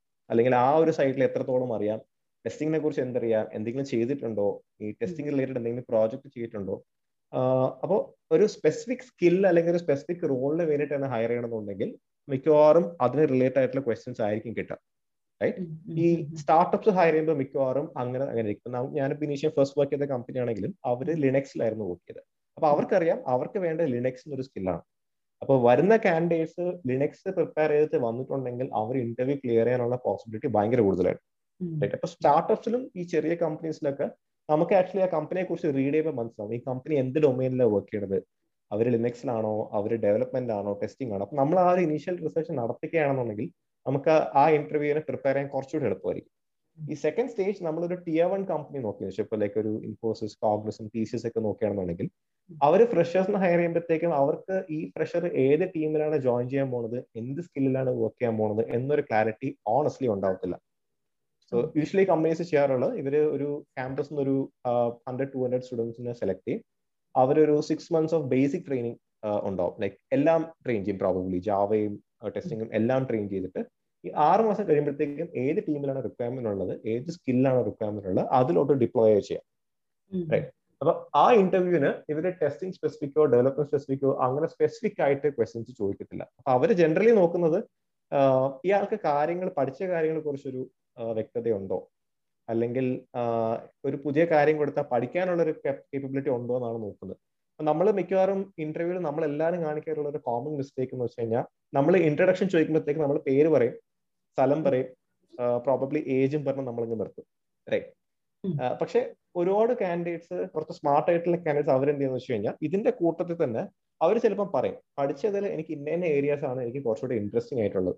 അല്ലെങ്കിൽ ഞാൻ പ്രോജക്ട് ചെയ്ത ഇന്ന ഏരിയയിലാണ് ബിക്കോസ് എനിക്ക് ഇത് കുറച്ചുകൂടി ഇൻട്രസ്റ്റിംഗ് ആണ്. അപ്പൊ അങ്ങനെ ഒരു കാൻഡിഡേറ്റ് ഇൻട്രഡക്ഷനിൽ പറയുമ്പോഴത്തേക്കും അത് ആക്ച്വലി ഇന്റർവ്യൂറിന് ഒരു ഹിന്റ് ആണ്. പ്രോബബ്ലി കാൻഡിഡേറ്റ് ഈ ഒരു ടോപ്പിക്കിനെ കുറിച്ച് പറഞ്ഞു. സോ ഞാനൊരു ഇന്റർവ്യൂർ ആണെങ്കിൽ ആ ഒരു ടോപ്പിക്കിനെ കുറിച്ച് ചോദിക്കാനുള്ള ടെൻഡൻസി കുറച്ചുകൂടി കൂടുതലായിരിക്കും. മനസ്സിലായില്ലേ? പക്ഷെ കാൻഡിഡേറ്റ് അങ്ങനെ ഒരു ഹിന്റും തന്നില്ല. കാൻഡിഡേറ്റ് ജസ്റ്റ് പേരും അഡ്രസ്സും മാത്രം പറഞ്ഞു ഇൻട്രഡക്ഷൻ സ്റ്റോപ്പ് ചെയ്തിട്ടുണ്ടെങ്കിൽ ഒരു ഇന്റർവ്യൂ എന്ന നിലയിൽ എനിക്ക് ബ്ലാങ്ക് ആണ്. കാൻഡിഡേറ്റ് എന്താ ഇൻട്രസ്റ്റ് എന്താ പഠിച്ചിട്ടുള്ളത് എന്ന കാര്യം എനിക്ക് അറിയത്തില്ല എനിക്കൊരു ബ്ലാങ്ക് സ്ക്രീൻ ആണുള്ളത്. അപ്പൊ ഞാൻ എന്ത് എനിക്ക് എന്താണോ കോൺഫിഡന്റ് ആയിട്ടുള്ള എനിക്ക് എന്താണോ ഇൻട്രസ്റ്റിംഗ് ആയിട്ടുള്ള ഞാൻ അതിനെ കുറിച്ച് ചോദിക്കും റൈറ്റ് അപ്പൊ കുറച്ചൊക്കെ ഒരു ഫ്രഷർ ഇന്റർവ്യൂവിന് പോകുമ്പോഴത്തേക്ക് നമുക്ക് രണ്ട് കാര്യങ്ങൾ ചെയ്യാം. ഒന്ന് കമ്പനിയെ കുറിച്ച് സ്റ്റഡി ചെയ്യുക. ഈ പറഞ്ഞ സ്റ്റാർട്ടപ്പ് കമ്പനീസ് ആണെങ്കിൽ നമുക്ക് അറിയാൻ പറ്റും. അവർ എന്ത് റോളിലോട്ടാണ് ഹയർ ചെയ്യണമെന്ന് അറിയാൻ പറ്റും. അപ്പൊ അതിന്റെ ബേസിക്സ് പഠിച്ചിട്ട് പോകാന്നുള്ളത് ഭയങ്കര ഹെൽപ്ഫുൾ ആയിരിക്കും. ടെക്നിക്കൽ ഇന്റർവ്യൂ ക്ലിയർ ചെയ്യാനായിട്ട്. അല്ല ഒരു കുറച്ചുകൂടെ വലിയ കമ്പനി ആണെങ്കിൽ ഞാൻ ഈ പറഞ്ഞത് അവർ ജെൻഡറിക് ആയിട്ടായിരിക്കും ഇന്റർവ്യൂ എടുക്കുക അങ്ങനത്തെ ഒരു ഇന്റർവ്യൂവിൽ ഇൻട്രഡക്ഷൻ ചെയ്യുമ്പോൾ തന്നെ നമുക്ക് പറയാം. നമ്മുടെ സ്ട്രോങ് ആയിട്ടുള്ള ടോപ്പിക്സ് എന്തൊക്കെയാണ്? ഇൻട്രസ്റ്റിംഗ് ആയിട്ടുള്ള ടോപ്പിക്സ് എന്തൊക്കെയാണ്? അല്ലെങ്കിൽ ഇപ്പോൾ എനിക്ക് ടെസ്റ്റിംഗ് ഇൻട്രസ്റ്റിംഗ് ആണെങ്കിൽ ഞാൻ പറയാം. പ്രോബ്ലി ടെസ്റ്റിംഗ് ഇൻട്രസ്റ്റിംഗ് ആണ്. ഞാൻ പ്രോജക്ട് ചെയ്തതിന് ടെസ്റ്റിംഗ് ആണ്. അപ്പൊ ഇങ്ങനെ പറയുമ്പോഴത്തേക്ക് ഞാൻ ഇൻഡയറക്ട്ലി ഒരു ഹിന്റ് കൊടുക്കുകയാണ്. എന്നോട് ഈ വക ക്വസ്റ്റ്യൻസ് ചോദിക്കണം. സോ ഇത് രണ്ടും ഒരു ഫ്രഷർ ഇന്റർവ്യൂ ടെക്നിക്കൽ ഇന്റർവ്യൂവിന് ചെയ്യാവുന്ന കാര്യമാണ്. H R interview totally different ആണ്. എച്ച് ആർ ഇന്റർവ്യൂ നമ്മൾ നോക്കുന്നത് ആൾ എങ്ങനെയാണ് ബേസിക്കലി റൈറ്റ് നമ്മൾ കമ്മ്യൂണിക്കേഷൻ ചെക്ക് ചെയ്യും.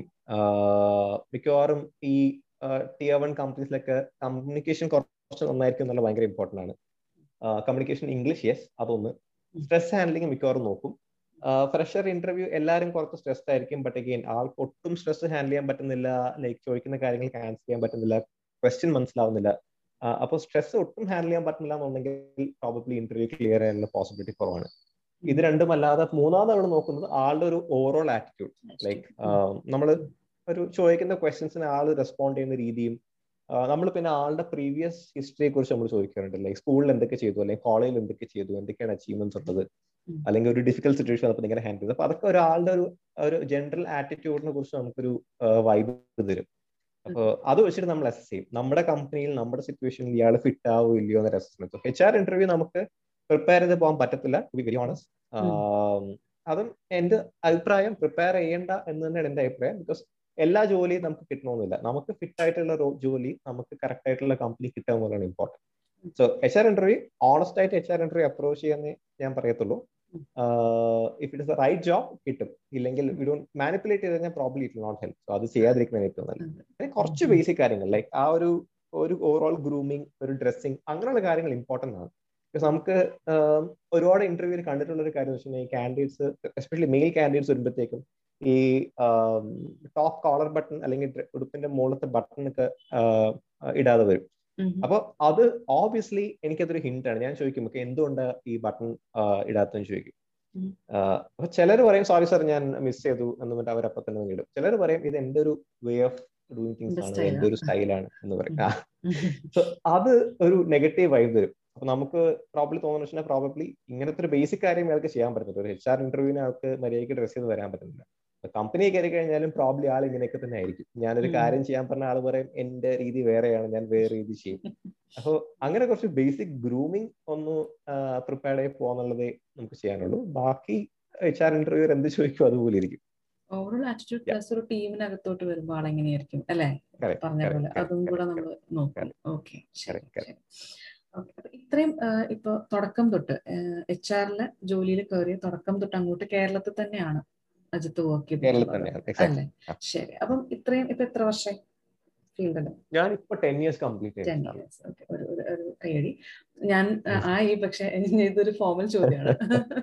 അപ്പൊ ഈ പത്ത് വർഷത്തിൽ എന്താണ് മേജർലി ഒരു ചേഞ്ച് വർക്ക് പ്ലേസിലായാലും അല്ലെങ്കിൽ ഒരു ട്രെൻഡ് ആയാലും കൾച്ചർ ആയാലും ഒരു ചേഞ്ച് അജിത്ത് ഒബ്സർവ് ചെയ്തിട്ടുള്ളത് എന്താണ്? ഓക്കെ. ഞാൻ അപ്വേർഡ് ആണോ ആ, അപ്വേർഡ് ട്രെൻഡ് ആണോ എന്തൊക്കെയാണ് എന്നുള്ളതാണ്. ഓക്കെ. രണ്ട് കാര്യങ്ങളാണ്. ഒന്ന് എച്ച് ആർ എന്നൊരു റോൾ സ്പെസിഫിക് ആയിട്ട് നോക്കുകയാണെന്നുണ്ടെങ്കിൽ ലൈക്ക് വർഷങ്ങൾ കഴിയും തോറും ഞാൻ വേറെ വേറെ കമ്പനിയിലോട്ട് മാറും തോറും ഈ റോൾ കുറച്ചുകൂടെ ഒന്ന് പോളിഷ്ഡ് ആവുന്നുണ്ട്. ലൈക്ക് ഫോർ എക്സാമ്പിൾ ഞാൻ ഈ പറഞ്ഞ ഫസ്റ്റ് കമ്പനി ഞങ്ങൾ കുറച്ച് ജനറിക് ആയിരുന്നു. നമ്മൾ ഈ പേപ്പർ വർക്കും ക്വാളിറ്റിയും കമ്പനിയുടെ അക്കോമഡേഷനും ട്രാൻസ്പോർട്ടേഷൻ നമ്മൾ എല്ലാത്തിനും ഇൻവോൾവ് ആയിരുന്നു. സെക്കൻഡ് കമ്പനി ഒരു ടിയർ വൺ കോഗ്നസണിൽ കയറിയപ്പോഴത്തേക്കും അവിടുത്തെ റോൾ കുറച്ചുകൂടെ പോളിഷ്ഡ് ആയിരുന്നു. ഈ ബിസിനസ് പാർട്ട്ണർ ആയിരുന്ന റോൾ അപ്പൊ ബിസിനസിന്റെ കാര്യങ്ങൾ മാത്രം നോക്കുക ആ എംപ്ലോയിന്റെ ആവശ്യങ്ങൾ മാത്രം നോക്കുക ഇവരുടെ അട്രിഷൻ ഇവരുടെ ഗ്രോത്ത് ഇവരുടെ പ്രൊമോഷൻ അങ്ങനെയുള്ള കാര്യങ്ങൾ ഫോക്കസ് ചെയ്യുക ഇതായിരുന്നു സെക്കൻഡ് കമ്പനി തേർഡ് കമ്പനി ഞാൻ ഇപ്പൊ ഇവയിലാണ് വൈന്റെ തേർഡ് കമ്പനിയാണ് സോ ഇവയിൽ ഞാൻ കാണുന്ന മേജർ ഡിഫറൻസ് ഇപ്പോ ഈ ഒരു എംപ്ലോയി സാറ്റിസ്ഫാക്ഷൻ ഉള്ള സാധനം ഭയങ്കര ഇമ്പോർട്ടന്റ് ആണ്. സോ ഇവിടെ ആണെങ്കിലും ഇപ്പോൾ എല്ലാ ത്രീ മന്ത്സും എംപ്ലോയി സർവീസ് ഉണ്ട്. അതിനെ ബേസ് ചെയ്ത് ഒരുപാട് ഡിസ്കഷൻസ് ഉണ്ടാവും. അപ്പോൾ എംപ്ലോയിയുടെ ഒരു ഓവറോൾ സാറ്റിസ്ഫാക്ഷൻ ലെവലും പിന്നെ ഈ ഡി എൻ ഐ അതായത് ഡൈവേഴ്സിറ്റി ജെൻഡർ റേഷ്യോ എത്ര മെയിൽ ആൻഡ് ഫീമെയിൽ എംപ്ലോയീസ് ഉണ്ട് അങ്ങനെയുള്ള കാര്യങ്ങളൊക്കെ ഇപ്പോ ഒരു ഭയങ്കര ഫോക്കസ് വരുന്നു കസ്റ്റമേഴ്സ് ദ കിങ് എന്ന് പറയും പോലെ തന്നെ എംപ്ലോയീസ് ദ കിങ് എന്നൊരു ആറ്റിറ്റ്യൂഡിലാണ് ഇപ്പൊ പോകുന്നത്. പിന്നെ കമ്പനീസ് ആണെങ്കിലും നിങ്ങൾ പത്ത് കൊല്ലം ഞങ്ങളോട് നിൽക്കണം അല്ലെങ്കിൽ പതിനഞ്ച് കൊല്ലം ഞങ്ങളോട് നിൽക്കണം എന്നൊരു ആറ്റിറ്റ്യൂഡ് അല്ല കമ്പനീസിന് ഇപ്പൊ. ഇവരുടെ ഇപ്പൊ ഒരു അപ്രോച്ച് എന്ന് വെച്ച് കഴിഞ്ഞാൽ നിങ്ങൾ രണ്ട് കൊല്ലം നിന്നാലും ശരി അഞ്ച് കൊല്ലം നിന്നാലും ശരി ഉള്ളിടത്തോളം കാലം we will make sure that we give you positive experience അപ്പൊ ആ എക്സ്പീരിയൻസിന്റെ ബേസ് ചെയ്ത് ഈ ഒരുപാട് പേര് ക്വിറ്റ് ചെയ്ത് പോകുന്നുണ്ട് എന്നാൽ അതിനേക്കാളും കൂടുതൽ ആൾക്കാർ തിരിച്ച് ജോയിൻ ചെയ്യുന്നുണ്ട്. സോ എത്രത്തോളം കാലം ഒരു എംപ്ലോയി കമ്പനിയിലുണ്ടോ ആ എംപ്ലോയി എക്സ്പീരിയൻസ് എന്നുള്ളത് ഭയങ്കര ഫോക്കസ് ഉള്ള ഒരു സംഭവമാണ് ഇപ്പോൾ സോ ഒരു എച്ച് ആർ പെർസ്പെക്റ്റീവിൽ എനിക്ക് അതാണ് മെയിൻ ഡിഫറൻസ് തോന്നിയത്. ജനറൽ ആയിട്ട് പറഞ്ഞു കഴിഞ്ഞാൽ ഈ കോവിഡ് കാരണം ഉണ്ടായ ഒരു വിപ്ലവമാണ് ഈ വർക്ക് ഫ്രം ഹോം എന്നുള്ളത്. സോ അത് like E Y fortunately E Y നേരത്തെയും ഉണ്ടായിരുന്നു. നമുക്ക് ടൂ തൗസൻഡ് നയന്റീൻ സ്റ്റാർട്ടിങ് തൊട്ടാണ് നമുക്ക് വർക്ക് ഫ്രം ഹോം ഉണ്ടായിരുന്നു. നമ്മൾ ടു ഡേ വർക്ക് ഫ്രം ഹോമും ബാക്കി ത്രീ ഡേ ഓഫീസിലും ആയിരുന്നു. ആ ഒരു മോഡലായിരുന്നു നമ്മൾ പക്ഷെ ഒരുപാട് കമ്പനി വർക്ക് ഫ്രം ഹോം കുറച്ചൊന്ന് റിലക്റ്റന്റ് ആയിരുന്നു. കാരണം ഈ ഡേറ്റ സെക്യൂരിറ്റിയും പിന്നെ കസ്റ്റമേഴ്സിന്റെ കൺസേൺസും പക്ഷെ ഇപ്പൊ കോവിഡ് കാരണം എല്ലാവരും ആ ഒരു മോഡലിലോട്ട് മാറി. അതിന് അതിന്റെതായ കുറെ ചാലഞ്ചസ് ഉണ്ട് ആക്ച്വലി കാരണം ഒറ്റയ്ക്ക് വീട്ടിലിരുന്ന് വർക്ക് ചെയ്യുമ്പോഴത്തേക്ക് വർക്ക് കുറച്ചുകൂടെ ഹെക്ടിക് ആവുന്നുണ്ട് ആൾക്കാർക്ക്. കാരണം ഇന്ററാക്ഷൻസ് കുറവാണ്. അതുപോലെ നമുക്ക് എല്ലാവർക്കും ഇപ്പൊ പറ്റുന്ന പ്രശ്നം വെച്ച് കഴിഞ്ഞാൽ എപ്പോ ജോലി സ്റ്റാർട്ട് ചെയ്യണം എപ്പോ ജോലി നിർത്തണം എന്നൊരു ക്ലാരിറ്റി നമുക്ക് മിസ്സിംഗ് ആവുന്നുണ്ട്. ലൈക്ക് മറ്റേത് ലൈക്ക് എയ്റ്റ് തേർട്ടിക്ക് ഓഫീസിൽ നിന്ന് ഇറങ്ങണമെന്ന് അറിയാം സോ എയ്റ്റ് തേർട്ടി ഒരു ഡെഡ് ലൈൻ ഉണ്ട്. എയ്റ്റ് തേർട്ടിക്ക് ഇറങ്ങി കഴിഞ്ഞാൽ പിന്നെ ഞാനാണെങ്കിൽ വീട്ടിൽ നിന്ന് ലാപ്ടോപ്പ് ഓപ്പൺ ചെയ്യത്തില്ല പക്ഷെ ഇപ്പോ എയ്റ്റ് തേർട്ടിന്ന് ഒരു ഡെഡ് ലൈൻ എനിക്കില്ല. ഞാൻ വീട്ടിൽ തന്നെയാണ്. എനിക്ക് എണീറ്റ് പോകാനൊരിടത്തുമില്ല. സോ ആ ഒരു എയ്റ്റ് തേർട്ടി എന്നൊരു ക്ലിയർ ഡെഡ് ലൈൻ ഇല്ല. അതൊരു ടെൻ തേർട്ടി ലെവൻ തേർട്ടി അങ്ങനെ പോകുന്നുണ്ട്. പിന്നെ ഇപ്പോ സാറ്റർഡേ സൺഡേസും വർക്കിംഗ് ചിലപ്പോൾ യൂസ്ഡ് ആവുന്നുണ്ട്. സോ ഇത് കമ്പനി കാരണമല്ല. ബട്ട് നമുക്ക് എല്ലാവർക്കും നമ്മുടെ വർക്ക് സ്റ്റൈലിലുള്ള ഒരു കൺട്രോൾ നഷ്ടപ്പെടുന്നു എന്നൊരു ഒരു കൺസേൺ ഉണ്ട് എല്ലാവർക്കും. സോ ഈ എംപ്ലോയറോട് സംസാരിക്കുമ്പോൾ അവർ പറയുന്നുണ്ട് എനിക്ക് വർക്ക് ഉണ്ടെന്ന് വെച്ചാൽ പ്രോബ്ലി വർക്ക് ഇല്ല. പക്ഷേ I'm use to this Saturday ആണെങ്കിലും ഒരു ടെൻഡൻസി ഉണ്ട്. ലാപ്ടോപ്പ് തുറക്കുക എന്തെങ്കിലും ചെയ്യുക ചിലർ എന്തെങ്കിലും ഓൺലൈൻ ഷോപ്പിങ്ങിന് വേണ്ടിയിട്ട് ലാപ്ടോപ്പ് തുറക്കും. അപ്പോഴത്തേക്കും ഒരു ഇമെയിൽ കാണും. പിന്നെ അവർ അതിലോട്ട് പോകും. ചിലപ്പോൾ അവർ അതിനെ കണ്ടു ചെയ്ത് വർക്ക് ചെയ്യാൻ തുടങ്ങും. ഒരു വർക്ക് ലൈഫ് ബാലൻസ് ഇപ്പോഴത്തെ ഒരു ഒരു വർക്ക് ഫ്രം ഹോമിലോട്ട് വന്നതിന് ശേഷം എല്ലാ കമ്പനിയും ഒന്ന് സെറ്റിൽ ഡൗൺ ആവുന്നതേ ഉള്ളൂ. ഒരു major change I would say work life balance ഒരു ഭയങ്കര ഇമ്പോർട്ടന്റ് ഫാക്ടറാണ് ശരി. ഇപ്പൊ നമ്മൾ സംസാരിച്ചപ്പം ഡിവേഴ്സിറ്റി ആൻഡ് ഇൻക്ലൂഷനെ പറ്റി പറഞ്ഞു. അപ്പൊ എത്രത്തോളം നമ്മുടെ work place people of determination അല്ലെങ്കിൽ പീപ്പിൾ. ഓഫ് ഡിസബിലിറ്റി നമ്മളിപ്പോ പി ഒ ഡി എന്നൊക്കെ പറയാമല്ലോ. അങ്ങനെ ഒരു ഇൻക്ലൂസീവ് ആണ് നമ്മുടെ വർക്ക് പ്ലേസ് എന്നാണ് അജിത്തിന് പറയാനുള്ളത്. സോ ട്രഡീഷണലി നോക്കിക്കഴിഞ്ഞാൽ പ്രോപ്പർലി ഒരു ട്വന്റി സെവന്റീൻ ട്വന്റി എയ്റ്റീൻ വരെ നോക്കിക്കഴിഞ്ഞാൽ നമ്മൾ ഡിവേഴ്സിറ്റി എന്ന് പറയുമ്പോഴത്തേക്കും എത്രത്തോളം മെയിൽ എംപ്ലോയീസ് ഉണ്ട് അല്ലെങ്കിൽ എത്രത്തോളം ഫീമെയിൽ എംപ്ലോയീസ് ഉണ്ട് ഇത് മാത്രമാണ് നമ്മുടെ ഡിവേഴ്സിറ്റി റൈറ്റ് നമ്മളെല്ലാവരും നമ്മൾ പറയുന്ന ഒരു ഫിഫ്റ്റി പെർസെന്റ് എങ്കിലും ഫീമെയിൽ എംപ്ലോയീസ് വേണം. സോ അത് അച്ചീവ് ചെയ്യുക എന്നുള്ളത് മാത്രമായിരുന്നു എല്ലാ കമ്പനിയുടെയും ഡിവേഴ്സിറ്റി എന്നുള്ളൊരു ഫോക്കസ് ബട്ട് ഇപ്പൊ നോക്കിക്കഴിഞ്ഞാൽ ഒരുപാട് കമ്പനി ആ നമ്പർ ഓൾറെഡി അച്ചീവ് ചെയ്തു. ഇപ്പോ ഇവയിലാണെങ്കിലും ചില ടീംസിൽ ഫിഫ്റ്റി പെർസെന്റ് കൂടുതൽ ഫീമെയിൽ എംപ്ലോയീസ് ഉണ്ട്. സോ ഇപ്പോഴത്തെ ഒരു ടാർഗറ്റ് അതല്ല. ഇപ്പൊ നമ്മൾ നോക്കുന്നത് കുറച്ചുകൂടെ ഈ ഒരു ഈ പീപ്പിൾ വിത്ത് ഡിസബിലിറ്റി എന്നുള്ള കാറ്റഗറിയിലുള്ള ആൾക്കാരെ എങ്ങനെ നമുക്ക് ഉള്ളിലോട്ട് കൊണ്ടുവരാം. ആ ഒരു ഫോക്കസ് ആണ് ഇപ്പോ നമ്മളിപ്പോ ഈ എല്ലാ കമ്പനിയും ആ ഒരു ഏരിയയിലോട്ട് ഫോക്കസ് ചെയ്യുന്നുണ്ട്. ഇപ്പൊ ഒരുപാട് സ്റ്റാർട്ടപ്സ് അല്ലെങ്കിൽ ഒരുപാട് എൻ ജി ഒ പോലൊരു ഓർഗനൈസേഷൻസ് വരുന്നുണ്ട്. ലൈക് കൊച്ചിയിൽ തന്നെ ഊർജ എന്ന് പറഞ്ഞൊരു എൻ ജി ഒ ഉണ്ട്. സോ അവർ ചെയ്യുന്നത് ഈ ഹിയറിംഗ് ഇമ്പയർഡ് ആയിട്ടുള്ള ആൾക്കാരെ ട്രെയിൻ ചെയ്ത് അവർ ഐ ടി കമ്പനീസിലോട്ട് പ്ലേസ് ചെയ്യുക എന്നുള്ളതാണ് അവരുടെ ഒരു ഒബ്ജക്റ്റീവ് സോ ഇവർ ജസ്റ്റ് ട്രെയിൻ ചെയ്ത് പ്ലേസ് ചെയ്യല്ല ചെയ്യുക സോ അവർ ചെയ്യുന്ന ഐ ടി കമ്പനിയായിട്ട് ഇന്ററാക്ട് ചെയ്ത് അവരുടെ റിക്വയർമെന്റ് എന്താണെന്ന് സ്റ്റഡി ചെയ്ത് ഈ എന്തൊക്കെ റോൾ എന്തൊക്കെ ഓപ്പർച്യൂണിറ്റി ഉണ്ടോ നോക്കിയിട്ട് ആ ഓപ്പർച്യൂണിറ്റിക്ക് അനുസരിച്ചുള്ള ട്രെയിനിങ് ഇവർക്ക് കൊടുക്കുക എന്നുള്ളതാണ് ഊർജ ചെയ്യുന്നത്. അത് മാത്രമല്ല ഇപ്പോ ട്രെയിനിങ് നടക്കുമ്പോഴും ഇപ്പോ കമ്പനിയിൽ ഒരു ഇന്റർവ്യൂർ അല്ലെങ്കിൽ ഒരു ഹയറിംഗ് മാനേജർ എന്നൊരു നിലയിൽ എനിക്ക് വേണമെങ്കിൽ റാൻഡം ആയിട്ട് ഇവർ ട്രെയിനിങ് ക്ലാസ്സസ് പോയി അറ്റൻഡ് ചെയ്യാം. അപ്പൊ എനിക്കൊരു ഓവറോൾ ഫീൽ കിട്ടും. എന്തൊക്കെയാണ് ചെയ്യുന്നത്? ഇവർ എങ്ങനെയാണ് ട്രെയിനിങ് കൊടുക്കുന്നത്? എങ്ങനെയാണ് കമ്മ്യൂണിക്കേറ്റ് ചെയ്യുന്നത്? അപ്പൊ എനിക്കത് നേരത്തെ തന്നെ എക്സ്പീരിയൻസ് ചെയ്യാം. എന്നിട്ട് ഞാൻ കംഫർട്ടബിൾ ആണെങ്കിൽ ഞാൻ പ്രോബ്ലി ഒന്നോ രണ്ടോ പേരെ ഹയർ ചെയ്ത് നോക്കും. അത് വർക്ക്ഔട്ട് ആയി കഴിഞ്ഞാൽ ഞാൻ കുറച്ചുകൂടെ ആൾക്കാരെ ഹയർ ചെയ്യും. ഇപ്പൊ കൂടുതലും ആ ഒരു ഡിഫറൻഷ്യലി ഏബിൾഡ് ആയിട്ടുള്ള ആൾക്കാരെ കമ്പനിയിലോട്ട് എങ്ങനെ ഹയർ ചെയ്യാം എന്നുള്ളതാണ് എല്ലാ കമ്പനിയിലും ഒരു ഫോക്കസ് ഉള്ളത്. രണ്ടാമത്തെ കാര്യം നമ്മൾ എൽ ജി പി ടി എന്ന് പറയുമ്പോൾ എൽ ജി പി ടിക്കും ഒരുപാട് ഫോക്കസ് ഉണ്ട്. ലൈക്ക് പണ്ടൊക്കെ ആണെങ്കിൽ ഒരു ലൈക് ഒരു ഗേ ലെസ്ബിയൻ എന്നൊക്കെ പറയുമ്പോഴത്തേക്ക് നമുക്കത് ഭയങ്കര ഓക്വേർഡ് ആയിട്ടുള്ള സംഭവമായിരുന്നു. ബട്ട് ഇപ്പോ like people are talking more about. അതിനെക്കുറിച്ച് അവയർനെസ് ബിൽഡ് ചെയ്യുക ദാറ്റ് ഇസ് ടോട്ടലി നോർമൽ അവർക്കൊരു അക്സെപ്റ്റൻസ് ബിൽഡ് ചെയ്യുക അങ്ങനെയുള്ള ആൾക്കാരെ ഹയർ ചെയ്യുക എന്നുള്ള കാര്യങ്ങളിൽ ഇപ്പോൾ ഭയങ്കരമായിട്ട് ഫോക്കസ് പോകുന്നുണ്ട്. ഉം. കമ്പനീസ് ചില ഏരിയയിൽ സ്ട്രിക്റ്റ് ആണ്. ഇതിന് റിലേറ്റഡ് ആയിട്ട് കുറെ പോളിസീസ് വരുന്നുണ്ട്. ഇപ്പോ ആരെങ്കിലും അങ്ങനെ ഒന്ന് ലൈക്ക് ഒരു റേസിസ്റ്റ് ആയിട്ട് സംസാരിച്ചു കഴിഞ്ഞാൽ അതിനെതിരെ കുറെ ആക്ഷൻസും കുറെ പോളിസീസും ആ ഒരു കാര്യത്തിലും കമ്പനീസ് കുറച്ചുകൂടെ സെൻസിറ്റീവ് ആവുന്നുണ്ട്. ഞാൻ പറയാം ജെൻഡർ റേഷ്യോ ഈ മെയിൽ ഫീമെയിൽ എന്നൊരു കൗണ്ടിൽ നിന്ന് നമ്മളിപ്പോ മാറി.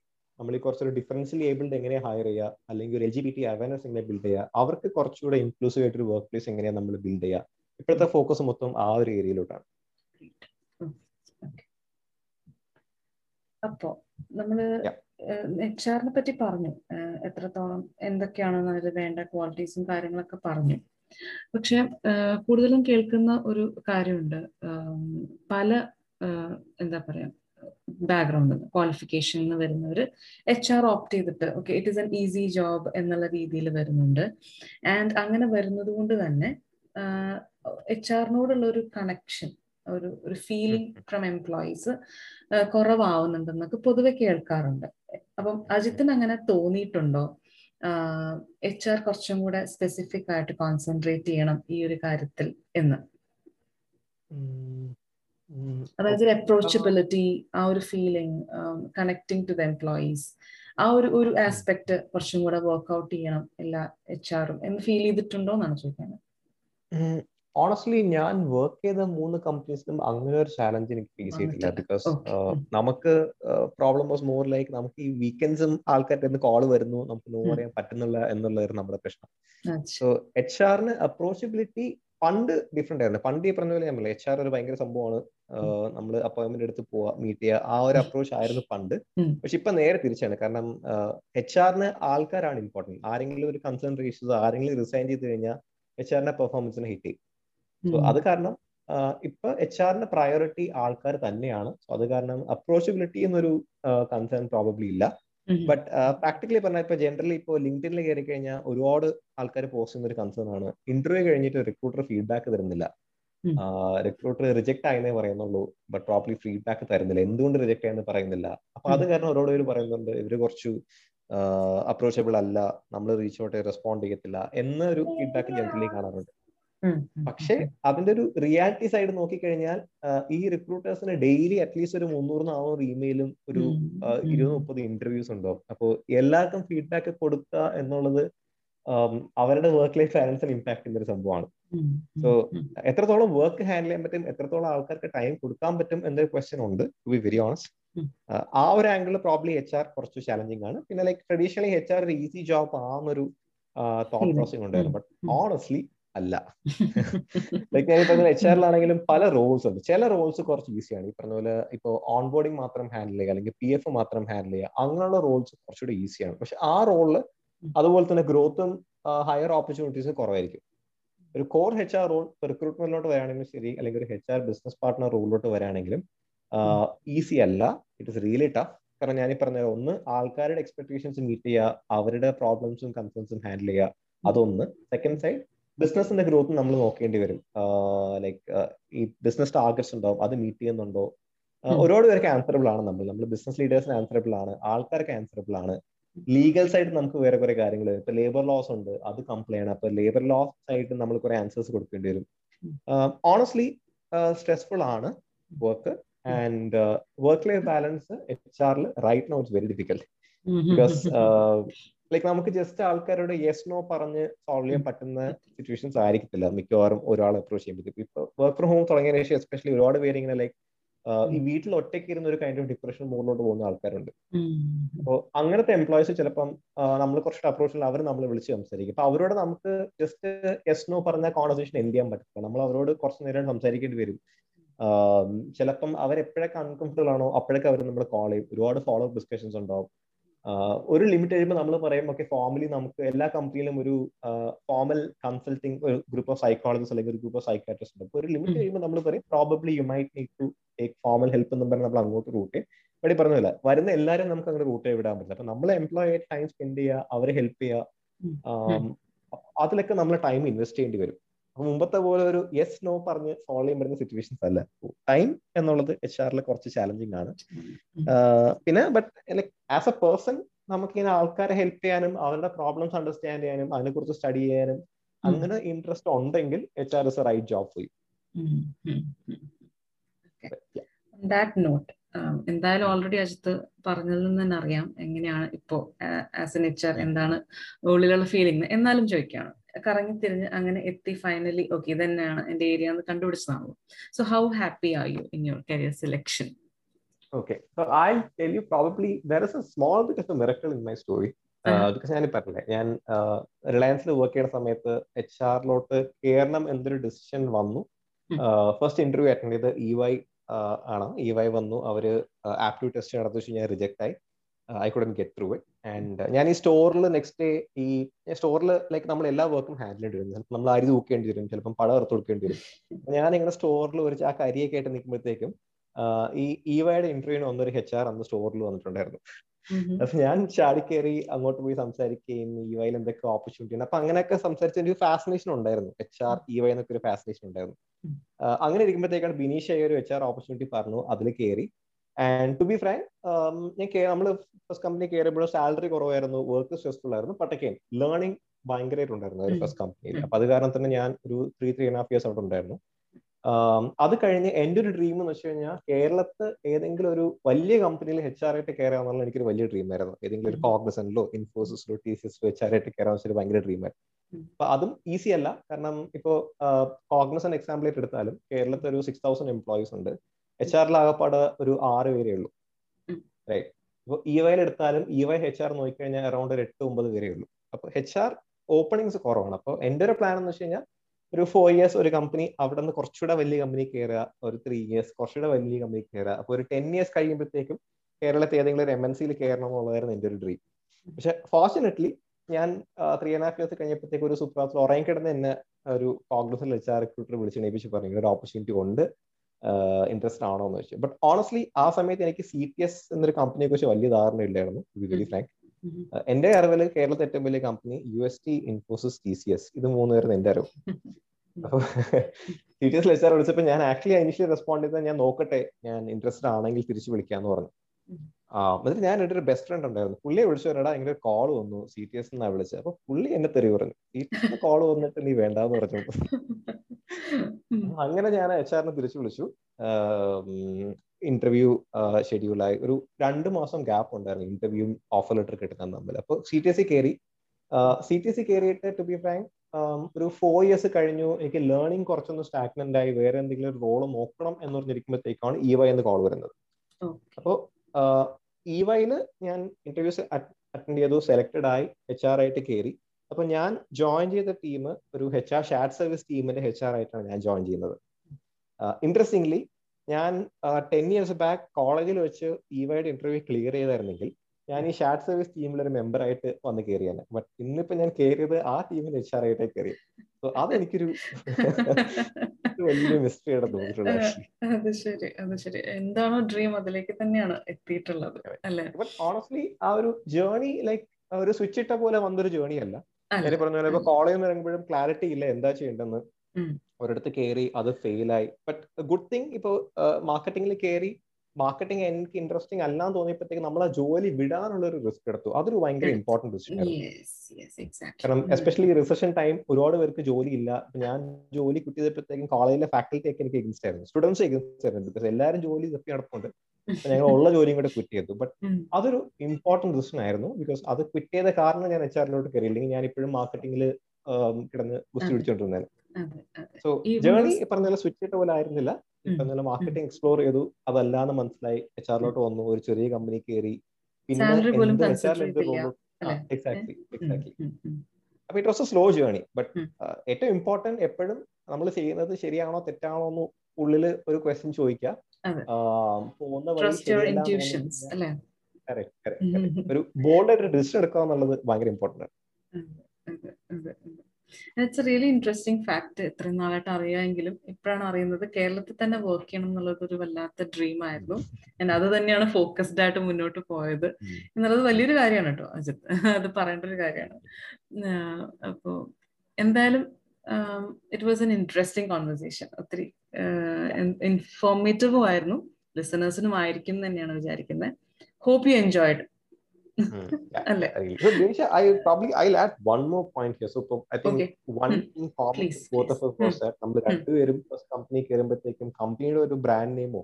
അവിടുത്തെ സാലറി നോക്കിയല്ല നമ്മൾ കയറിയത് because I think you also had that passion to be in H R അപ്പൊ അത് കാരണം സാലറിയും ബ്രാൻഡും നോക്കാതെ you got into it right നമുക്ക് എല്ലാവർക്കും പറ്റുന്ന ഒരു പ്രശ്നം വെച്ചാൽ നമ്മൾ കരിയറിൽ ഏറ്റവും ഇമ്പോർട്ടൻസ് കൊടുക്കുന്ന അല്ലെങ്കിൽ ഒരു ഓഫർ വരുമ്പോഴത്തേക്ക് നമ്മൾ ഡിസിഷൻ എടുക്കുന്നത് ഒന്ന് നമ്മൾ ബ്രാൻഡ് നെയിം നോക്കും രണ്ട് നമ്മൾ സാലറി നോക്കും. നമ്മൾ ചെയ്യാൻ പോണ ജോലി എന്താണ് എന്ത് ഫീൽഡാണ് എന്നൊന്നും നമ്മൾ നോക്കാറില്ല. അപ്പൊ എന്റെ ഫസ്റ്റ് ഡിസിഷനും അതായിരുന്നു. റിലയൻസ് ഒരു ബ്രാൻഡ് നെയിം കണ്ടപ്പോഴത്തേക്ക് ഞാൻ അങ്ങ് വീണു. ഞാൻ ഫ്ലാറ്റ് ആയി.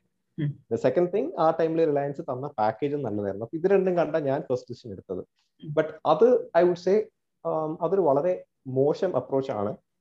കാരണം കരിയർ എന്നൊരു ആംഗിളിനെ കുറിച്ച് നോക്കുമ്പോഴത്തേക്കും ഒന്ന് എന്തെങ്കിലും ജോലി എന്നൊരു ആംഗിളിൽ എടുത്തു ചാടാതിരിക്കുക അത് വർക്ക്ഔട്ട് ആവത്തില്ല. ബിക്കോസ് ചെയ്യുന്ന ജോലി ഇൻട്രസ്റ്റിംഗ് അല്ല എന്നുണ്ടെങ്കിൽ നമ്മൾ എവിടെയെങ്കിലൊക്കെ ബ്ലോക്ക് ആവും. ഒരു ഫസ്റ്റ് ജോബ് നോക്കുമ്പോഴത്തേക്കും ഇപ്പോൾ എന്താണ് ഇൻട്രസ്റ്റ് നോക്കുക? എച്ച് ആർ ആണോ? മാർക്കറ്റിംഗ് ആണോ? അല്ലെങ്കിൽ ടെസ്റ്റിംഗ് ആണോ? ഡെവലപ്മെന്റ് ആണോ? ആ, ഇൻട്രസ്റ്റിംഗ് ആയിട്ടുള്ള ഏരിയയിൽ ഒരു ഓപ്പർച്യൂണിറ്റി നോക്കുക. അപ്പോൾ ആ ഫസ്റ്റ് ഇൻസ്റ്റൻസിൽ ഞാൻ സജസ്റ്റ് ചെയ്യുന്നത് പ്രോബ്ലി എന്ത് കമ്പനിയാ നോക്കാതിരിക്കുക അല്ലെങ്കിൽ എത്ര സാലറി നോക്കാതിരിക്കുക. ബിക്കോസ് സാലറിയും ബ്രാൻഡ് നെയിം ഒക്കെ സ്ലോലി ബിൽഡ് ആവും. But you are in the right job ബാക്കി കാര്യങ്ങൾ തനിയെ വർക്ക്ഔട്ട് ആവും. സോ അത് I think one final take away I have to give don't focus on salary or the brand name but focus on what you actually want absolutely correct ആണ്. അത് അത് correct തന്നെയാണ്. Hundred percent okay അപ്പൊ thank you so much Ajith. It was really great to have you in my show അപ്പോ thanks lot for a lot uh, you're the person who gave me the job, but again, coming as come a on in come on. It was an opportunity from the organization. ഞാനൊരു ഒരു പാർട്ടായി എന്നുള്ളത് മാത്രമേ ഉള്ളൂ. Obviously അത് പറഞ്ഞൊരു കാര്യമാണ്. H ആറിലേക്ക് ഒരു ഒരു ഒരു ഓപ്പണിംഗ് കിട്ടുക എന്ന് പറയുന്നത് ആ സമയത്ത് നമ്മളോട് എല്ലാവരും പറയുന്നൊരു കാര്യമായിരുന്നു. കിട്ടാൻ പോകുന്നില്ല. ഭയങ്കര ബുദ്ധിമുട്ടാണ് എന്നുള്ളത്. സോ നമ്മുടെ ഫസ്റ്റ് ഓർഗനൈസേഷന് താങ്ക് ചെയ്യണം നമ്മൾ ശരിക്കും പറഞ്ഞു കഴിഞ്ഞാൽ. ഷുഡ് ബി ഗ്രേറ്റ്ഫുൾ അല്ലെ? അതെ. അപ്പോ അപ്പൊ thank you so much once again Ajith. എനിക്ക് ഇങ്ങനെ ഒരു ഓപ്പർച്യൂണിറ്റി തന്നേന് അപ്പോ. ഓൾ ദ വെരി ബെസ്റ്റ് ഇനി എല്ലാ കാര്യങ്ങൾക്കും all the very best okay you are an amazing photographer ഒരു ഒരു അടിപൊളി ട്രാവലർ ആണ്. ഇപ്പൊ കുറച്ചൊന്ന് ഹോൾഡ് ചെയ്തിരിക്കുകയാണ് എന്നാണ് അല്ലെ? കോവിഡ് കാരണം ഒരു ഇതായിട്ടിരിക്കുകയാണ്. ഓക്കെ അപ്പൊ അതെല്ലാം നടക്കട്ടെ ഒരുമിച്ച് തന്നെ. ഓക്കെ അപ്പം thank you take So, care thanks, Manisha, and thanks to all the listeners also. Thank you very much. Yeah. Thank you thank you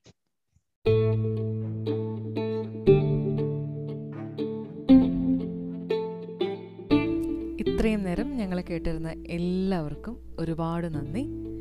എത്രയും പെട്ടെന്ന് അടുത്ത എപ്പിസോഡുമായിട്ട് തിരിച്ചു വരാം. അതുവരെയും എല്ലാവരും stay safe stay happy take care and bye